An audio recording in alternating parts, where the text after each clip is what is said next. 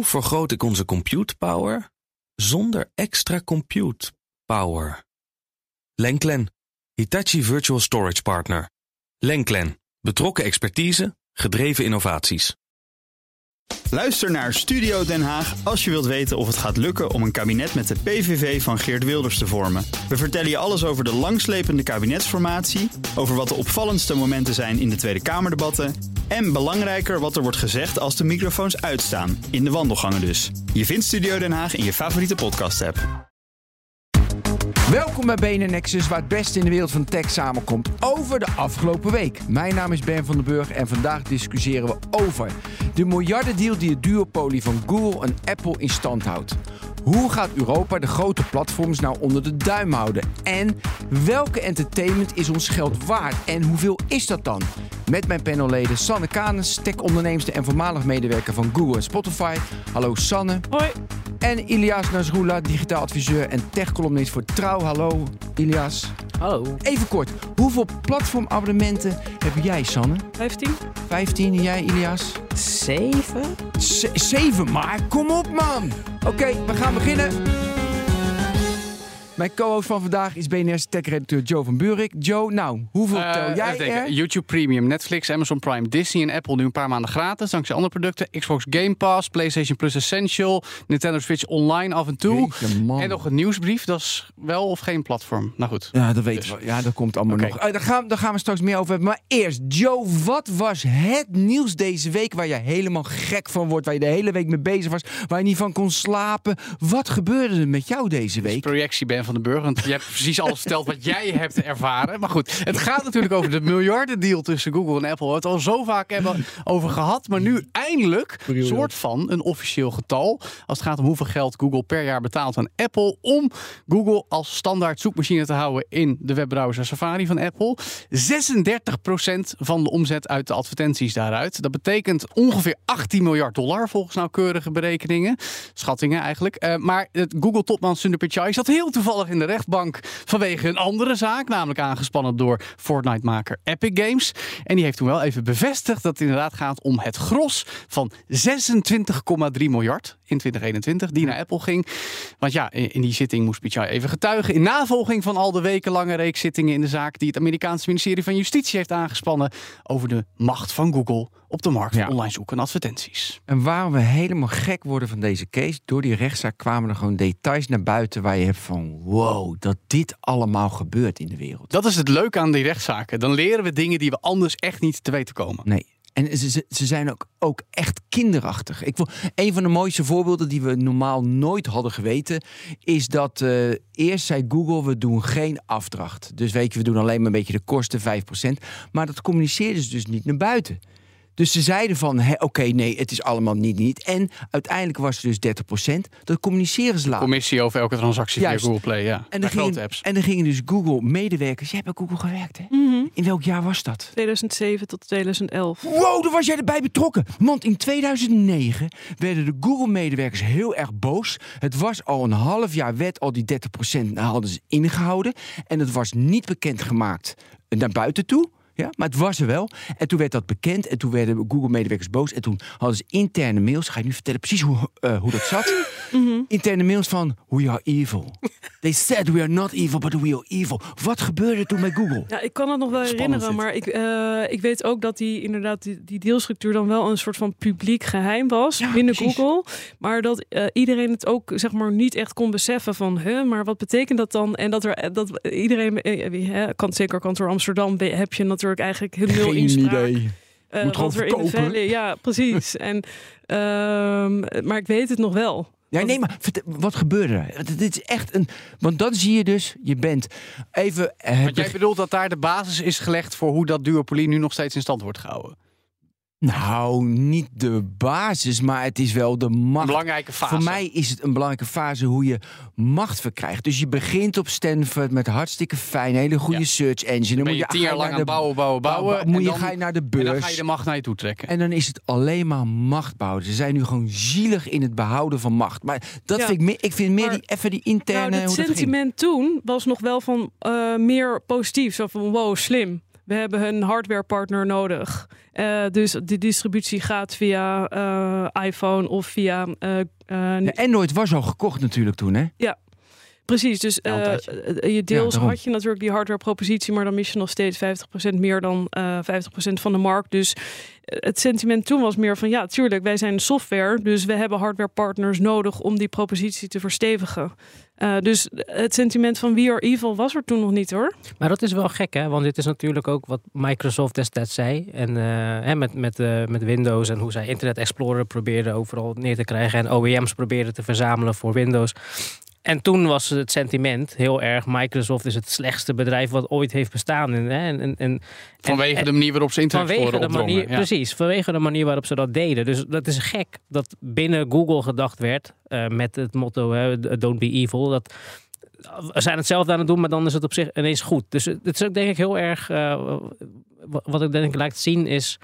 Um, als je eenmaal bezig bent met een bepaalde actie, dan is het allemaal logisch wat je aan het doen bent. En dan, en, en dan, dan, dan rechtvaardig je ook wat je aan het doen bent. Je hebt het eigenlijk over een soort corporate tunnelvisie. Ja, een corporate tunnelvisie, ja. Daar ben ik totaal niet mee eens. Oh, hoezo Ben? Nee, ja, ik weet dat wel dat het zo is, maar dat moet je als medewerker, als board, als, uh, als eh, als directie, als Sanne Kanes die er werkt, niet accepteren. Ja, maar nee, ho, dit, nee, dit is te makkelijk, Ben. Ik praat het dit is te makkelijk, want ik kan me voor. Ik, bedoel, ik heb nooit bij een groot techbedrijf, dus ik ben vooral benieuwd naar Sannes ervaring, ook later bij Spotify. Als jij daar zit, je bent one of the people, weet je, je doet het met elkaar. Je bent gewoon een actieve soldaat. Precies. Je bent een actieve soldaat. Ja, je bent bij een techreus of een groot Europees techbedrijf, maar met elkaar. En we hebben zo bedacht, we gaan het zo doen. Het is wij tegen de rest van de wereld. Maakt niet uit hoe groot we al zijn. We gaan het zo doen. Ik snap heel goed dat dat, dat dat teamgevoel dan bepaalde dingen met je doet die je pas beseft als je er volgens weer uitstapt. Ja, echt. Al pas als je uit die bubbel zit, dan kan je er, uh, eigenlijk realiseren van oké, dit is een soort van nieuwe kleren van de keizer. Van we waren allemaal wel deelgenoot, maar pas als je echt uit het verhaal stapt, want eh, kijk, ja, ik was toen, uh, niet om zelfs goed te praten, maar ik had twee jaar werkervaring in 2009. Dat was bij Google, dus je bent nog steeds nog heel junior. heel junior. En je begrijpt ook eigenlijk niet die communicerende vaten met die deals. Nee, dus, kijk, het is gewoon een menselijk aspect, is dat allemaal echt te begrijpen. Snap ik. Alleen als wij hier gaan verkondigen, dat is logisch. Je zit in dat systeem, want het systeem is nu eenmaal zo. Je wordt evil. Dus je moet gaan vechten juridisch uh, tegen Epic of tegen Apple. En je, je, moet, je moet je zeggen. Als je dat gaat accepteren als mensheid, weet je wel, dan houden we een klerenzooi. Ja, oké, maar, het is, dus je moet blijven ageren. Maar het is wat Ilias ook zei. Het is niet dat we het goed praten. We verklaren alleen waarom dit gebeurt. Maar ik, weet je, wat, eh, wat mij opvalt, uh, wat me misschien een beetje verbaast, is dat jij verbaasd lijkt te zijn hierover, Ben. Waarover? Oh, dat dit gebeurt? Nee, ik vind het logisch dat er dat het gebeurt. Ik, ik weet, ik weet, bedoel, ik lees ook, ik weet dat het gebeurt.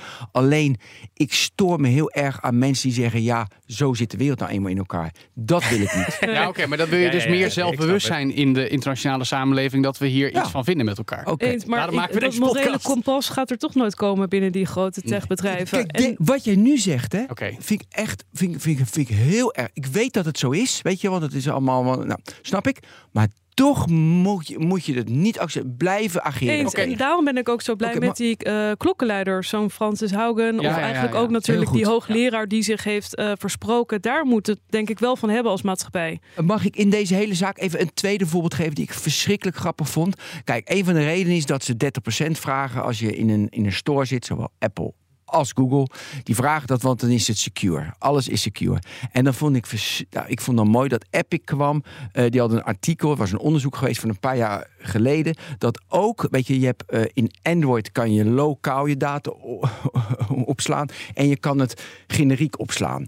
En uh, dat zijn verschillende redenen. Generiek of lokaal gaat sneller. Maar als je het generiek opslaat, is dat minder veilig. Moet je het encrypten. Dan, nou, dat gebeurt ook. Mm. Maar uit het onderzoek bleek dus, secure, secure, secure dat ook dat de, de, de apps van Google ook gewoon generiek data opsloegen. Dus ook niet secure waren. Dus het hele secure argument wordt daarmee onderuit gehaald. Nou, daar ben je normaal gesproken niet van bewust.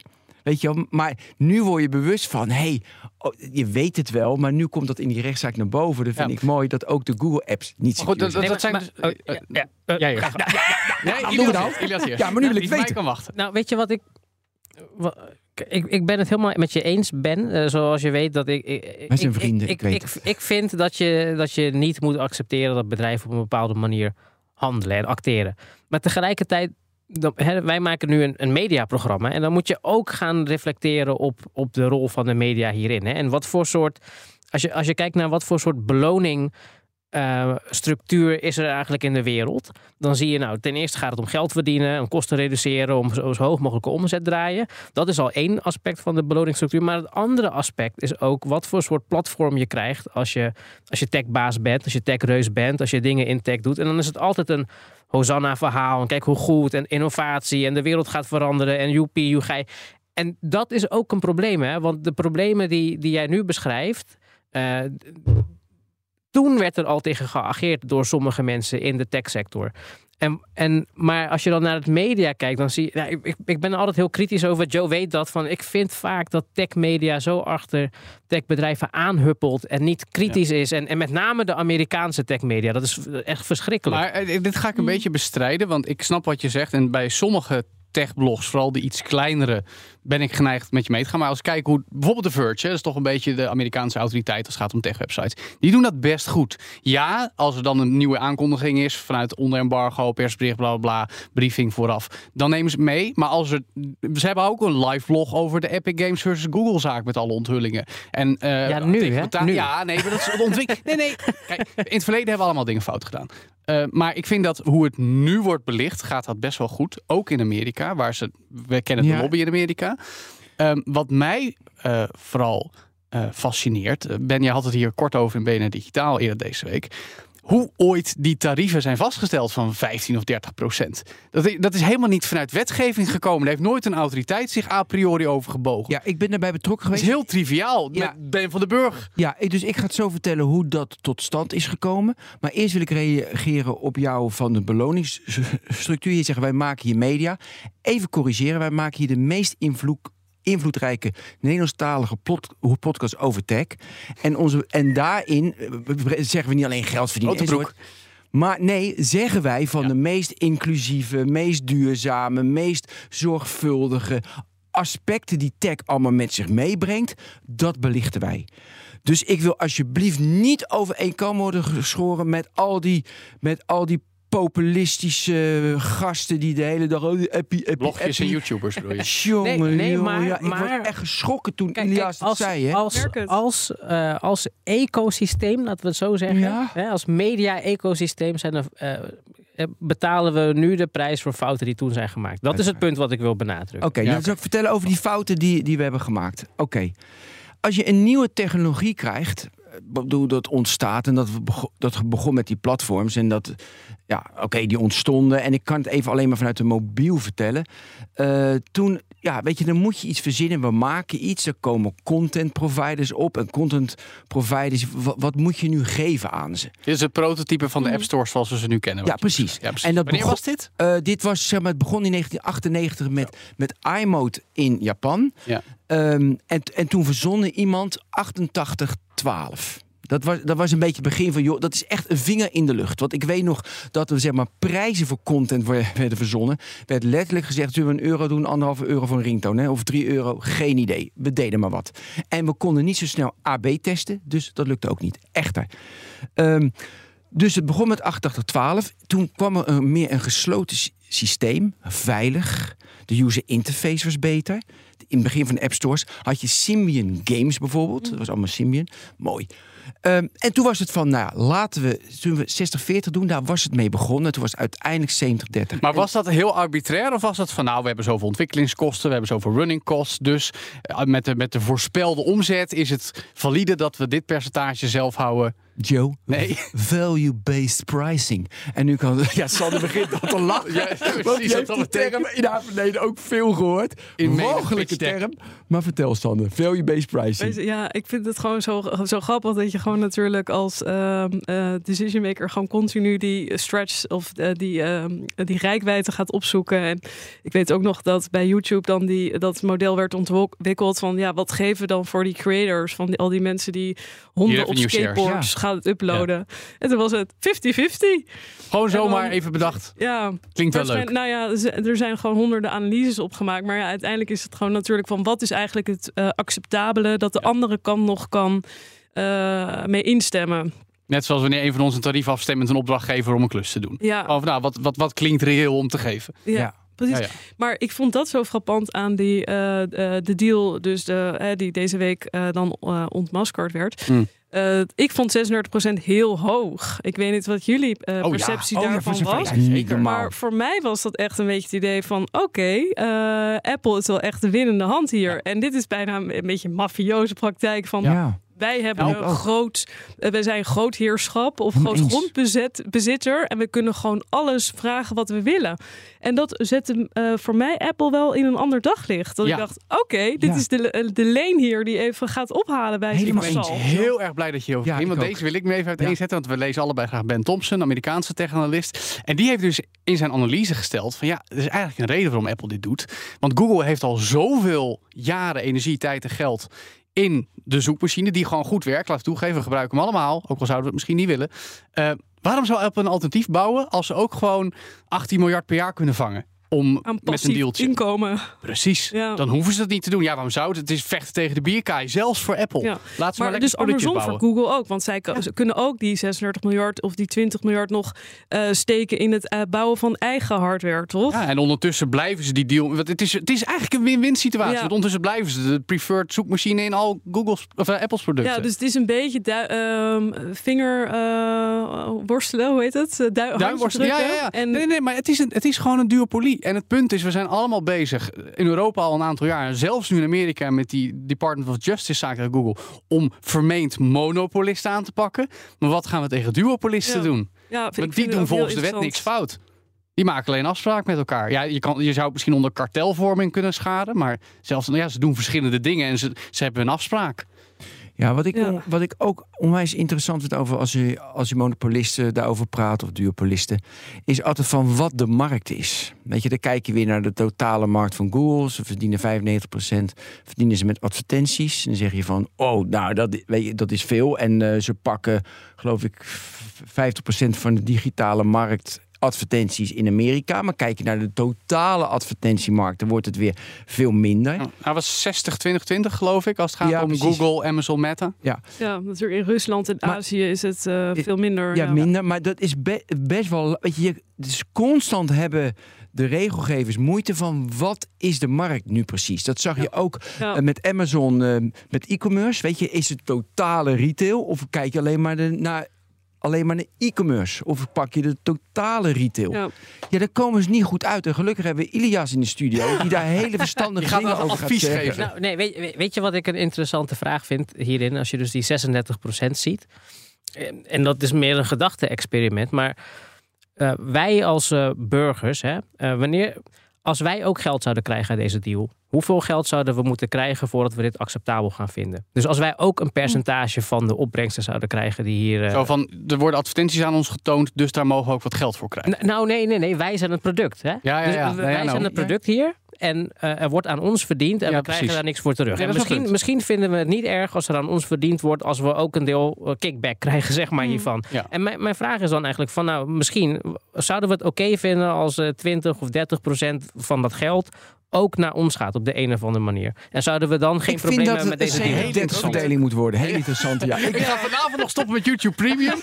Google, jullie moeten mij betalen om video's te blijven ik kijken. vind een 70-30 Ik verdeling. vind het ook leuk. Ja. Nee, ja, nee, maar Leuk dit zijn idee, ja. dingen waar ik Ja. over nadenk. Van, oké, maar wat, hoe zou dat dan moeten werken? Wat voor soort mechanismen zou je moeten bouwen? Weet je wel? En, en Ja. heb je dan nog een YouTube Premium nodig? Ja, het is, het is nee. geen grap, hè? Nee, het is nee, een nee, nee. serieus. Oh, hier komen we straks nog op. Heel interessant. en, en misschien, misschien dat ik het dan ook minder erg zou vinden. Ik denk, nou, wel, als, als een andere partijen verdienen en ik ook, misschien is het dan geen probleem. Ik weet het niet. Maar ik graaf heel diep in mijn geheugen. Maar er zijn initiatieven geweest de afgelopen 25 jaar. Sanne, misschien weet jij het. Dat ze zeggen van je wordt betaald om voor het kijken naar advertenties. Toch? Daar zijn. Ja. Ik ben het even kwijt Nou ja, waar. Sowieso met digitale En, eh, currency in games, hè?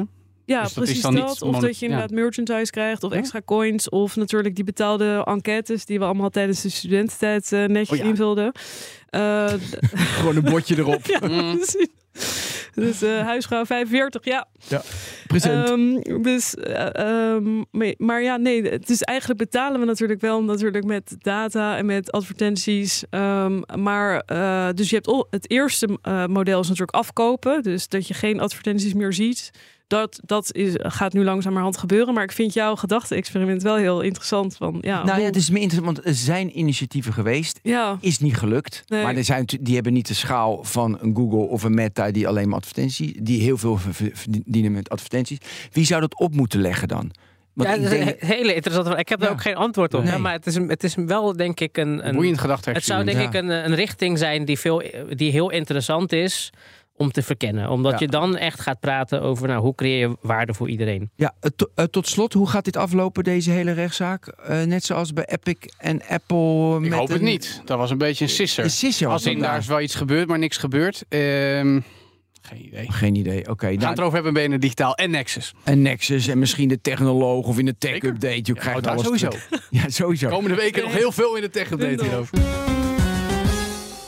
Joe, de Digital Markets Act. Daar Ja. ben jij dol op, hè? Ja, ook al. Ja, die speelt ook al een tijdje. Maar goed, dat, over de macht van grote platforms gesproken. Hè? Want ja, de dag dat wij in deze studio staan, 16 november 2023, is de deadline voor grote bedrijven om in beroep te gaan tegen de Digital Markets Act. Ja, die Europese wetgeving die kort genomen de macht van grote bedrijven met hun online platforms, daar zijn ze weer, vooral in economisch opzicht moet gaan inperken. Google en Microsoft hebben zich, wellicht verrassend, daarbij neergelegd. Als in ze gaan akkoord met de kwalificatie Very Large Online Platform en Search Engines. Dus Google Search, YouTube, Maps, Play, Shopping en Android.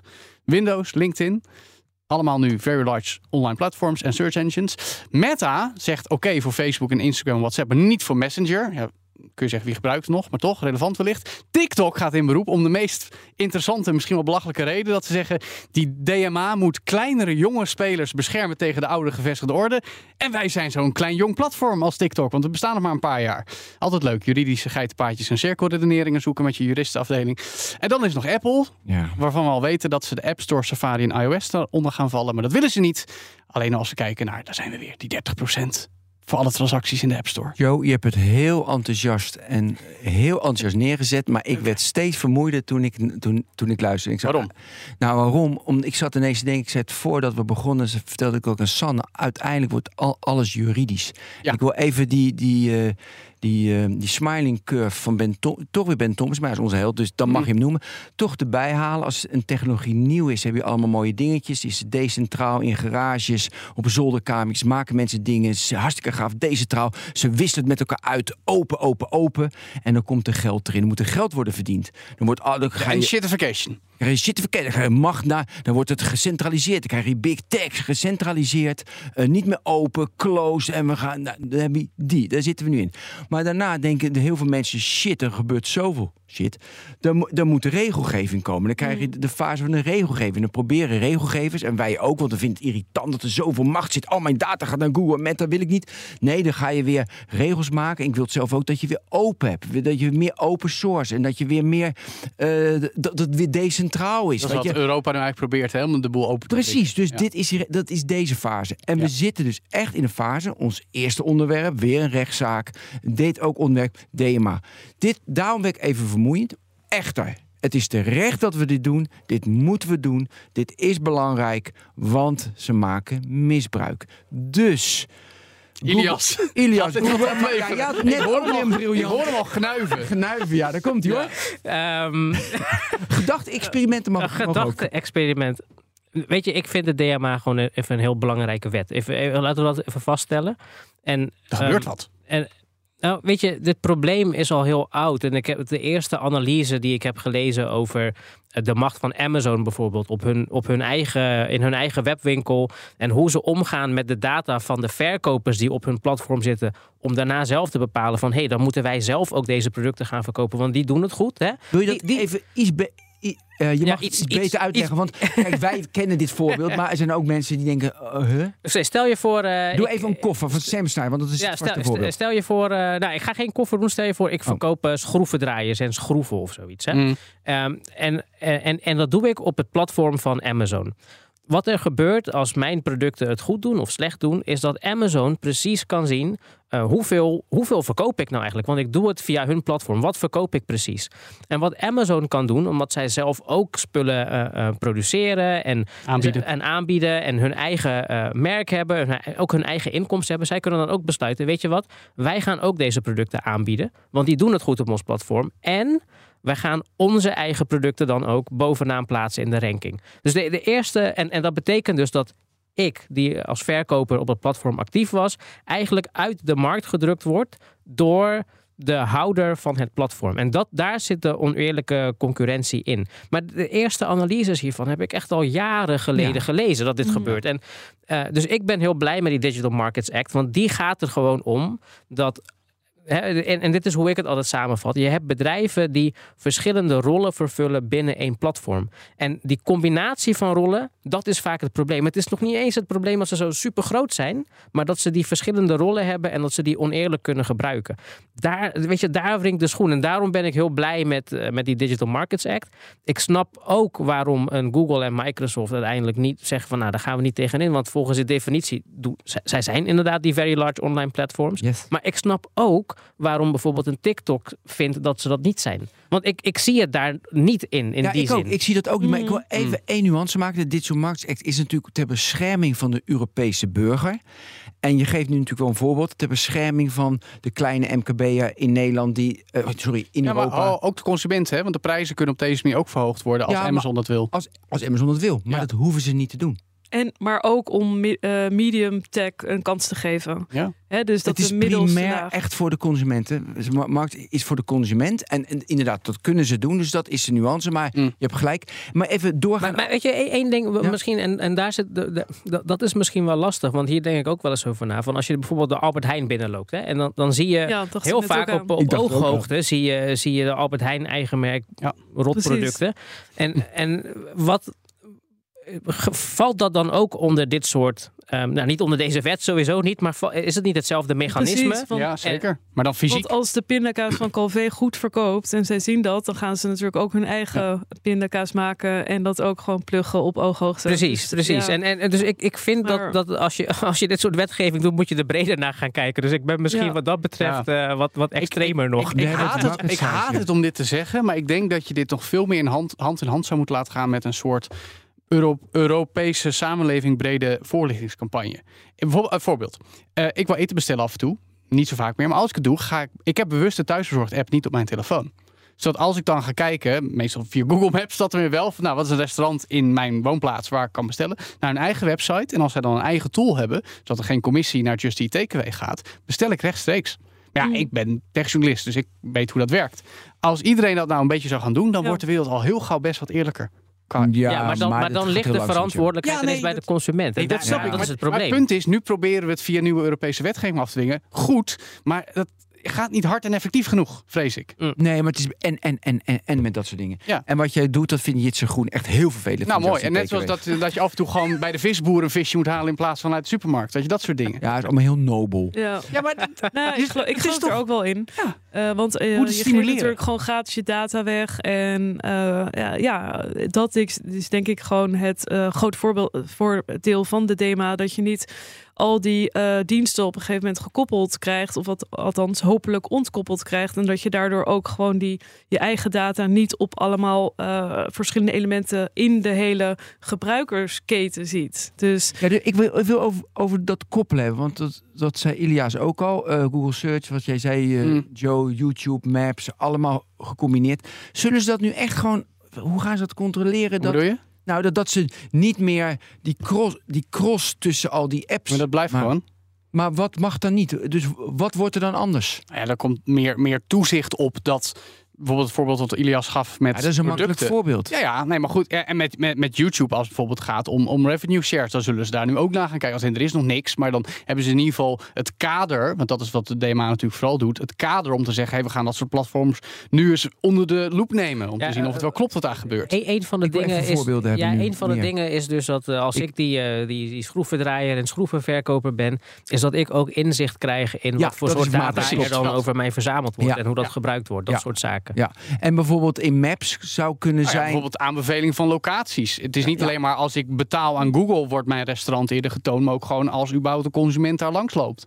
En, en, en weet je wat? Een wat algoritmische Maar ik verdeling. las zelfs dat Booking niet meer mag zeggen van... eh, Ja, klopt. Uh, we zijn er al langzaam maar zeker ergens aan het komen, hè Ben? Ja. Laten we dat niet vergeten. Nee, maar het betekent dus goed. ook dat een Google nu eh, mag niet meer zijn eigen producten prioriteren in de search. Dat, dat Nee. is heel belangrijk. En wat, wat je dus eigenlijk krijgt, ehm, is dat uh, de, het platformgedeelte en uh, de, het diensten- en services gedeelte, die moeten eigenlijk onafhankelijk van elkaar gaan opereren zoals, zoals twee bedrijven eigenlijk met elkaar zouden, zouden onderhandelen. En dus zijn eigenlijk de one-stop shop langzaam maar zeker uit elkaar aan het trekken. Ja, dus ja. Wij, wij van WC Eend uh, adviseren WC Eend, dat kan niet meer. Dus met Google Hotels, dat er gewoon structureel altijd de Google Hotels of Google Flights, dat daar een eigen search results boven staan. Dat, ja, uh, maar ik heb het hier staan. Er staat ook dat je de sharing data between your core platform services en other services die je aanbiedt, Hmm. dat mag niet gecombineerd worden. En toen vroeg ik me af, hoe Die dan? datadeling bedoel je? Ja, hoe, en toen dacht ik dan, hoe dan? Dus da, da- daar kwam Ja. die vraag vandaan. Aan de Mm. voorkant snap ik hem. Ja. Maar dat lijkt me best wel lastig controleren. Ik Denk, dan hebben we hebben we het weer vaak over, over output. Als je ziet dat het gebeurt, wat je moet inzicht geven, dat snap ik met die schroevendraaier van jou. Ja. Maar voor de rest vind ik hem lastig. Ja, maar dan wordt het ook weer heel juridisch. En ik ben met je eens met je opmerking aan het begin. Dat je, we riskeren nu dat we een tijd tegemoet gaan. Zeker nu met die beroep en eh, allerlei zaken die daaruit gaan voortvloeien. Dat het juristen tegen juristen gaat worden. En dat we dan, een beetje zoals het, pleidooi van TikTok. Wat ik grappig vind, Ilias, en toen je het zei, dacht ik, ja, ergens snap ik dat ze voor die, die take kiezen. Mhm. Ik ben het er nog steeds niet mee eens. Maar zo gaan er meer argumenten komen. En dan ben ik vooral benieuwd waar Apple nog mee aan gaat komen. als ze de App Store buiten schot willen houden van de DMA. Dat gaat ze even nooit niet lukken, denk ik. Maar ze zullen wel weer iets verzinnen. Net zoals dat ze al twee jaar lang de ACM weten te ontlopen. als het gaat om dating apps eh, niet eh, die commissie laten afdragen. Ja. Dus Maar vinden eh, jullie niet dat die threshold eh, eigenlijk nog meer naar beneden moet gaan? Dus nu zit het op 45 eh, maandelijkse gebruikers per maand. 40 miljoen. Ja, klopt. Eh, sorry. Ehm, maar waarom niet naar beneden? Want dan heb je een veel groter net waar je nu al eigenlijk al als DMA kan op Ik acteren. weet eigenlijk niet waar die op gebaseerd is. Of die net zo triviaal is als die 70, 60, Ze verzonnen maar wat. Nou, dat zal niet. Maar het is een goede vraag. Zouden we eens moeten vragen aan iemand uit Brussel. Ja. Ja, nee, kijk, ik, ik, voor mij gaat het dus wel om die rolvermenging. Uh, Ja. en dat- dat is voor mij de essentie. En ik denk dat ze om allerlei juridische redenen dat moesten vangen in getallen. Uh, maar dat is denk ik niet de kern van, uh, van de zaak. De kern Ja, van de zaak is... Ja? Zijn die rollen. Ja, nou en om, om, om een beetje aan te vullen wat jij net zei, inderdaad, die 45 miljoen, hoe snel kom je daar? Ik bedoel, om het heel kort over AI te hebben, we weten dat OpenAI komt met zijn AI, Precies. GPT storefront, weet je wel, op enig moment. Ja, dat gaat wel heel snel groeien waarschijnlijk, Ja. maar tot die tijd zijn ze veilig. En zijn ze dan, op, als ze 10, 45 miljoen, dan moeten ze opeens wel. Nou, ze hebben natuurlijk Ja. 100 miljoen actieven per week. Ja, voor ChatGPT. Ja. Ja, nee, precies. Dat is Maar, iets anders dan die storefront waar ze mee gaan komen. ja, maar weet je, ben je dan automatisch, als jij het gebruikt, dan gebruik je ook de storefront? Ja, maar weet je, dat zijn best Ja. wel lastige dingen. ChatGPT ook een platform. Ja, en ook inderdaad, hoeveel producten mag je dan nog lanceren in de naburige eh, ja. Zeg maar keten? Eh, wat als TikTok wel met een eh, streamingplatform, ja, daar zijn ze natuurlijk al een beetje mee bezig. Of met een TikTok-kalender. Wat de- ja. of wat dan ook. Ja, oh nou ja, goed. Wat de, wat de DMA ook heeft, is een, eh, is een acquisitie oversight board. Dus ze kijken van naar kleine, weet je, mag dat wel of niet eerder erbij zijn. Ik denk aan Griffie, Joe, ja, je, precies. dat Ja, Meta. Ja. Ja. Dus je ziet nu Activision al, Blizzard. Ja, je ziet nu al maatregelen die de bedrijven toch voorzichtiger zijn. In Ja. vergelijking met drie, vier, vijf jaar Ja, geleden. heel goed. Dachten ze overnemen die hele handel. We roven de hele Nou markt ja, wat dat betreft, ik bedoel, je had het eerder over eh, de, de, de, de, de verantwoordelijkheid van de media, Ilias. Ik bedoel, dit is niet dankzij de media, dit is juist vooral dankzij. Dankzij ons. Nee, nee, nee, maar ook dankzij eh, Europarlementariërs en, en Oh. politici. In ieder geval bepaalde mensen. En, en nou ja, in ieder geval allerlei mensen. Maar er gebeurt wel wat. Nee, ik zeg wel vaker ik, hier. Ik, zeg altijd van de Europese wetgeving, eh, het is niet perfect, maar het is best wel goed. Ja. En het gaat echt wel de goede richting op. Dus maar even- ook zeker in combinatie met de Amerikaanse lobby is er wel echt wat aan het gebeuren, denk ik. Dus ehm, eh, z- zeker al de, alles is nog legal, waar, eh, waar, wat je eerder al zei. Maar het begint nu wel te schuiven dat er gewoon continu de spotlight op big, te- eh, big tech is eh, gevallen. En dat is denk ik wel echt een goede ontwikkeling. Nokia heeft eigenlijk snel verloren. Die is ook inderdaad gewoon eh, die, vroeg die dacht, ik ga douchen, doe ik. Ja, dit is dat- is mijn- Hier geld. Ik, ik realiseer me nu, want ik, nee, ik kwam op deze rare sprong. Omdat ik dacht van, we hebben die big tech, allemaal regelgeving. En wanneer gaat het, bij Meta is de weet je, market cap echt naar beneden, maar nu weer omhoog. Wanneer is het echt voorbij? Toen dacht ik, Nokia is ineens van, dacht ik, wow, hoe groot ze waren toen we met 70-30 begonnen. Weet je, ja. was de, Symbian was de Had, het nog een paar jaar volgehouden, jongens. Jongen, Dan was jongen. iedereen nu aan het sneken in plaats van Candy Crush. Ook mooi. Hadden, dan hadden we drie grote operating systems voor mobiel gehad. hey, we gaan naar de waarde van entertainment. Ja, nog een platformsonderwerp dan. Eentje dan. Uh, maar dan over platforms waar we overwegend uh, betalen voor onze entertainment. Zoals Netflix en Disney+, Amazon Prime, YouTube als je wil betalen. Want de afgelopen maanden hebben ze allemaal hun prijzen aangepast. Of advertenties toegevoegd, zodat je minder lees hetzelfde als eerder betaalt. En zo zijn streamingplatforms eigenlijk geworden wat conventionele, tussen aanhalingstekens, kabel-tv ooit was. Zeker nu live sport er ook nog bij komt, zoals bij Apple tegenwoordig. En Netflix heeft het net deze week voor het eerst gedaan met een live uitgezonden golfwedstrijd voor Formule 1-coureurs. Ik heb het ook niet bedacht. Dat is wel geestig. en dat allemaal Terwijl de Hollywood-stakingen net voorbij zijn en er afspraken gemaakt zijn over de inzet van AI, maar vooral ook de vergoedingen voor acteurs en met name schrijvers, moet nu beter geregeld zijn. Maar gaat al dat extra geld dat wij betalen ook echt naar hen toe, de makers? En dan ook even hallo vanuit de game-industrie, want dit jaar komt de ene na de andere topgame uit, want ontwikkeling is tegenwoordig duur, duurt lang, ook nog vertraagd in coronatijd, maar ondertussen in dit succesjaar qua releases ook zoveel ontslagen bij ontwikkelstudio's. Prominente media sturen ook mensen de laan uit die dan weer voor zichzelf gaan beginnen, want uitgevers letten op de centen. Bottom line, Bottom line. allemaal, hoe zorgen we nog dat ons geld terechtkomt bij de makers die wij dat waard vinden? Doosje stilte. Joe, je moet eerst even vertellen hoe duur een, een grote game, dat vertelde je me pas. Dat is ongelooflijk hoe duur dat is. Ontwikkelbudget van Ja. een AAA-game, eh, 200 miljoen. Dat is, dat was ik echt verbaasd. over. Hollywood-producties eh, komen daar soms niet eens mee in de buurt. Maar dan moet je ze over die business case uitrekenen. Ja, dat, daarom gaan ze er dus ook vanuit dat Ja. ze minimaal 5 miljoen exemplaren a 70 euro per stuk verkopen. Ja, want anders... Anders verdien je eh, het niet terug. Ja. Maar dat is denk ik ook eh, dat er de crux bij eh, Netflix. Die zijn natuurlijk begonnen als DVD-service, maar dan, eh, daarna licenseren van bekende namen. Hm. En maar echt een klein gedeelte Netflix originals, dus de House of Cards of de Orange is the New Black.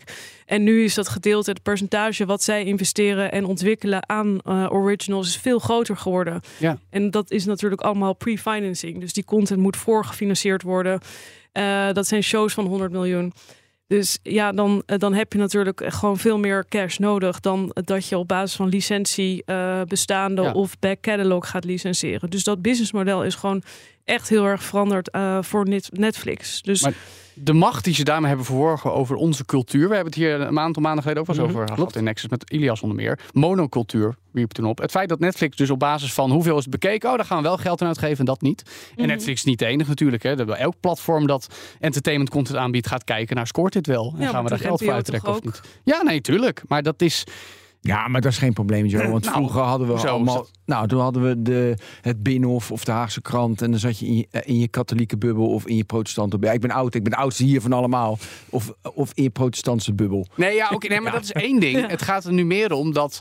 ehm, Maar dat is juist niet een monocultuur natuurlijk. Want dan had je, zat je in je eigen bubbel. En jij zegt nu is het alleen maar het punt is, het punt is Amerikaanse imperialisme. makers van mooie culturele producten, om het even als zo als gemene delen. ik zei. Nou ja, maar makers van culturele producten die zijn of overgeleverd aan hele grote bedrijven die het geld in handen hebben, of moeten het voor zichzelf doen en hopen dat hun liefhebbers, hun fans, hun weten te vinden en dan kunnen ze als onafhankelijk misschien iets. doen. Nou, kijk, NPO heeft nog steeds wel heel veel budget. En Netflix moet ook x procent aan lokale producties Dat investeren. Ja, daarom. Sinds kort. Dus, maar dat is eh, ook, weet je, dat Squid gaat dan om, om, om 20 miljoen per jaar. Nee, ja, maar goed, Game. daar kan je best wel denk ik nog wat mee. En je hebt natuurlijk nog Videoland, eh, Amazon Prime. Die doen ook heel, echt heel veel lokale eh, producties wel. Dus- Ferry. Jawel, nee, dat, nee ik zeg ook niet dat het allemaal kommer en kwel is. Ik zeg alleen dat de, de machtsverhouding scheef is. Nou, Nou, weet, weet je wat kommer en kwel is? Dat, vind ik wel. Dat, dat, en dat noemde je al. Dat is dat die streamingplatforms zijn eigenlijk gewoon tv-kanalen geworden nu. Ja. Maar slechtere versies daarvan, als je mij vraagt. Want het kost meer. Eh, eh, heel veel Advertenties content. krijg je er ook bij. Je krijgt er advertenties bij, terwijl je echt wel veel, eh, veel geld ervoor betaalt. Je, en wat nog erger is, is, vind ik, dat content is gewoon slecht beschikbaar. Omdat het over weet ik veel hoeveel platforms verspreid is tegenwoordig. En alles is exclusief. Dus dan moet je ook nog al die andere abonnementen erbij kopen. Om, om, weet je, om, om alles te kunnen zien. En, en wat Wel, ik, vroeger betaalde je de telecomprovider en je had gewoon alle zenders. da- ja, maar had je misschien niet Ja, alle wel films. 60 piek. Nee, dat snap maar, ik. maar het probleem is denk ik dat, dat als je kijkt naar Netflix, Ehm, het begon zo mooi. Het begon zo mooi. Je had gewoon een volledige catalogus tegen een redelijke prijs. Je zag dat uh, zeg maar piraterij ging naar beneden. En toen uh, kwam, kreeg die diversificatie met Disney Plus en weet ik wat allemaal wat erbij kwam. Concurrentie een beetje, maar dat is nu ook weg. En dan zie je nu dat uh, piraterij stijgt weer. ja, la, oh, oh, oh. last time I checked, was een half jaar geleden of zo. Hebben we naar digitaal volgens mij nog eens aan. Viel dat nog wel mee? Ja, maar het stijgt sowieso. Ja, het stijgt ik vind wel. het juist een verrijking. Als ik kijk naar wat voor toegang we hebben tot HBO nou, ik zou geen leven zonder Succession voor kunnen stellen. Of de morning show van Apple. Ik vind mijn leven eigenlijk gewoon, zeg maar, als, het, als ik kijk naar de content-wise, veel beter dan 10 of 20 ja, jaar maar geleden. jij zei 40 minuten geleden dat je 15 abonnementen op Ja, platforms hebt. veel. Hoeveel telt dat op per maand aan kosten? Nou, ik denk evenveel als Ziggo, dus 50. Maar ik heb geen Ziggo of zo. Dus, ja, nee, ja, ik ook niet. Maar dat is toch niet meer. Ik bedoel, Amazon Prime heeft laatst een prijsverhoging van eh 70% doorgevoerd. En dat was omdat het Ja. 3 euro per maand was. Dus oké. maar ook, ook Netflix. Ik zei tegen mijn vrouw, we zaten in de auto. Weet je hoeveel je betaalt? Ja, 9 euro. Net 12, 13. Oh ja, shit. Ja, joh. Nou, het is, het is Per echt wel- maand. Ja. Als we, we kunnen het leiden. We, bedoel, we hebben het goed, maar het gaat wel omhoog. Nee, het- ik vind het echt wel duur. En het is volgens mij echt wel maar, duurder ja, dan... Je hebt toch een keuze? Ja, dan ga je er Daarom, ja, dat doe je dan- toch allemaal niet, mensen? Wat Dus- zitten we nou allemaal... Ja, nee, nee, nee, nee, wil nee, culturele nee, productie. Ik vind dat er wel- gewoon betaald moet worden blijven. voor content. Nee, dat moet klopt. gewoon Maar ik wil dat dat geld dan ook naar die makers gaat. En dat vind ik nu te, te, te Oké. onbe, Nee, on- Jij, jij zou liever een Patreon-model willen of Eigenlijk zo? dat je wel. kan- ja, oké, Nu is er met die als in Patreon is, een, is een half bakken beter alternatief. En het is ook niet top, maar Nee, maar niet alleen dat. Kijk, kijk naar Spotify. En dan de muziekkant ervan, niet de podcastkant ervan. Maar daar vind je gewoon een volledige muziekcatalogus. Wat nou als alle muziekstudio's gaan besluiten... weet je wat, ik ga mijn eigen muziekstreamingplatform beginnen. Dan is het einde zoek. En dat, dat is wel wat er... Dat, afrekenen per nummer Ja, in plaats maar- van ja, maar dat is wel wat er gebeurd is met, met vier... Het is uiteindelijk is ook deze markt winner takes all. Dus er zullen er twee of drie overblijven. Je ziet al Viaplay is weggevaagd. Ja. Ehm, en dat gaat ook komen, want content is gewoon een kwestie van schaal. Je kan eigenlijk alleen maar opereren als je echt gewoon natuurlijk de beste licenties hebt en de beste teams. En dan kan je er natuurlijk een beetje in de marge nog bij klooien. Eh, nou, ik zal geen namen noemen. Jawel! Maar ehm eh, Fireplay. Ehm, maar je redt het niet. Je ziet het al. En het denk ik ook gewoon. eh, eh, En de winner takes all, dan komt de DMA weer, of een andere wet, Europese Nou, ik- wet, dat ik we moet dat dat niet. En per saldo moet gaan wij allemaal zien. meer betalen. Want Nou, die ik prijzen gaan nooit omlaag. Netflix en Disney hebben denk ik wel grote slagingskans. Maar dat is denk ik ook door de manier waarop Disney eh, het businessmodel heeft opgezet. Dat vind ik gewoon heel indrukwekkend natuurlijk. Dat ze nog steeds blijven investeren in die pretpar- pretparken en merchandise. En dat houdt hun nu natuurlijk nog steeds omhoog. En dat zie je eigenlijk bij de andere eh, streamingdiensten. Die hebben het zo moeilijk omdat eh, ze niet die... eh, de, zeg maar Breedte. gemiddelde, precies die breedte, die diversificatie hebben. En dat vind ik echt wel knap dat nog steeds Disney ook in de breedte investeert. Of je er eh, ethisch mee Ja. eens bent, dat weet ik niet. Hè, met Ja. die betting app van Maar ESPN. zo mag ik op jou reageren Maar ehm, ik vind dat wel knap hoe dat businessmodel evolueert. En ook met eh, Net- Netflix, hoe ze toch ook aan het zoeken zijn naar die hele beleving. En jij stelde net de vraag, hoeveel gaan we betalen naar entertainment? Ik denk dat daar de toekomst in zit. Dat we gaan betalen voor eh, de Bridgerton musical of eh, Bridgerton eh, met H&M, kledinglijn en zo. En dat gaat denk ik wel Hier echt wil ik één ding op reageren voordat Ben op mij reageert. Het punt, ik, zat, ik luister een podcast over wat Spotify voor zich ziet de komende tijd. Mhm. Die willen meer TikTok-achtig worden. Zerkels heeft nu een partnership met TikTok, zodat je muziek Mhm. op TikTok direct op je Spotify krijgt. Mooi. Ik wil gewoon mijn muziek en podcasts op Spotify. Maar alleen muziek levert Spotify geen geld op. Daar maken ze geen winst mee. Dus gaan ze allerlei tierenlantijnen bedenken waar ik geen behoefte aan heb. Als in, daar hoeven ze geen boodschap aan te hebben. Want als Joe Audio everything dat, dat wil ik Ja, niet. Ik wil gewoon top. mijn playlist Ja, luisteren en daarvoor een tientje per maand betalen. Prima. Maar ik wil niet al die onzin erbij. Nou, oké. En dat kan dus Mag niet ik nu meer. eindelijk reageren op Joe? Oké, ik wacht Ben, echt al drie, Bent over. drie minuten 22. klaar. Oké, Joe, jij zegt ik ga steeds meer betalen.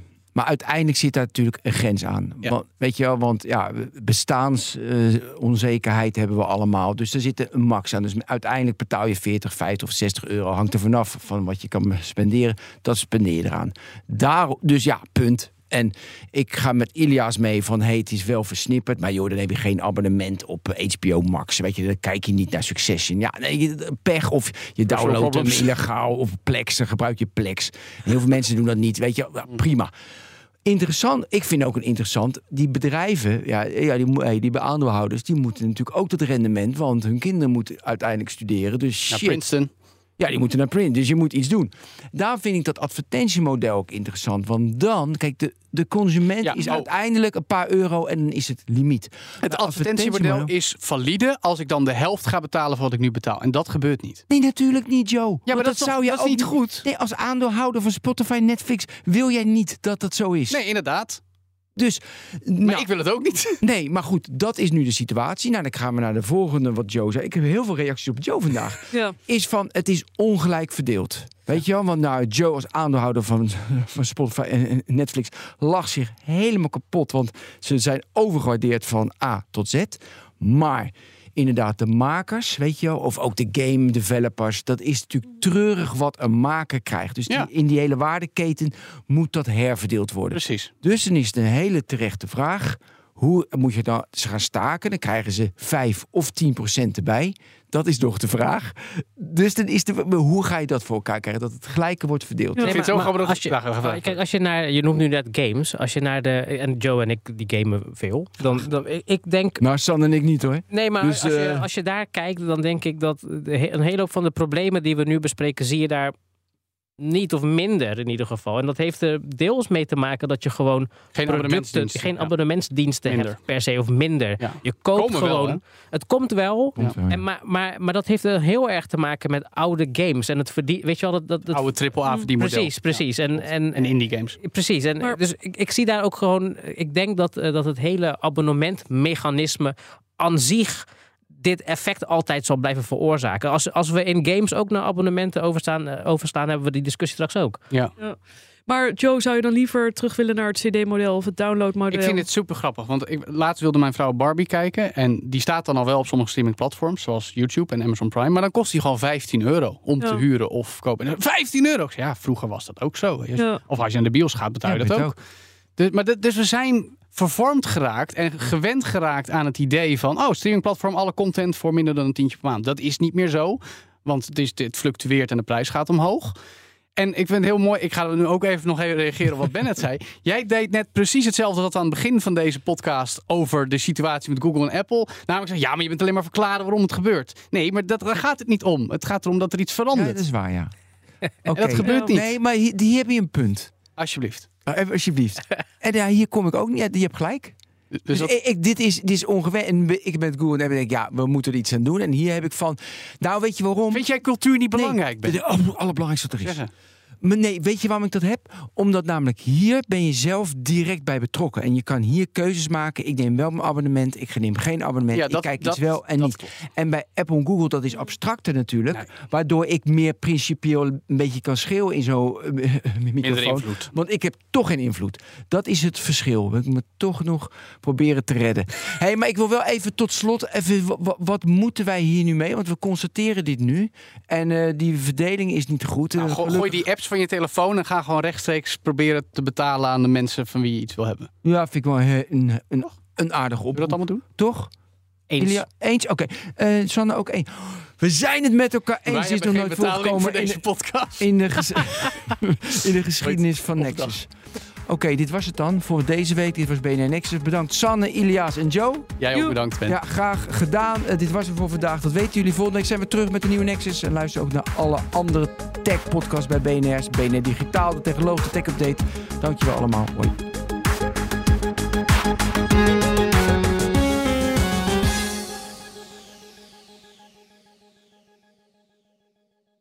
Hoe vergroot ik onze compute power zonder extra compute power?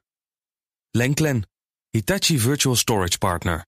Lenklen, betrokken expertise, gedreven innovaties.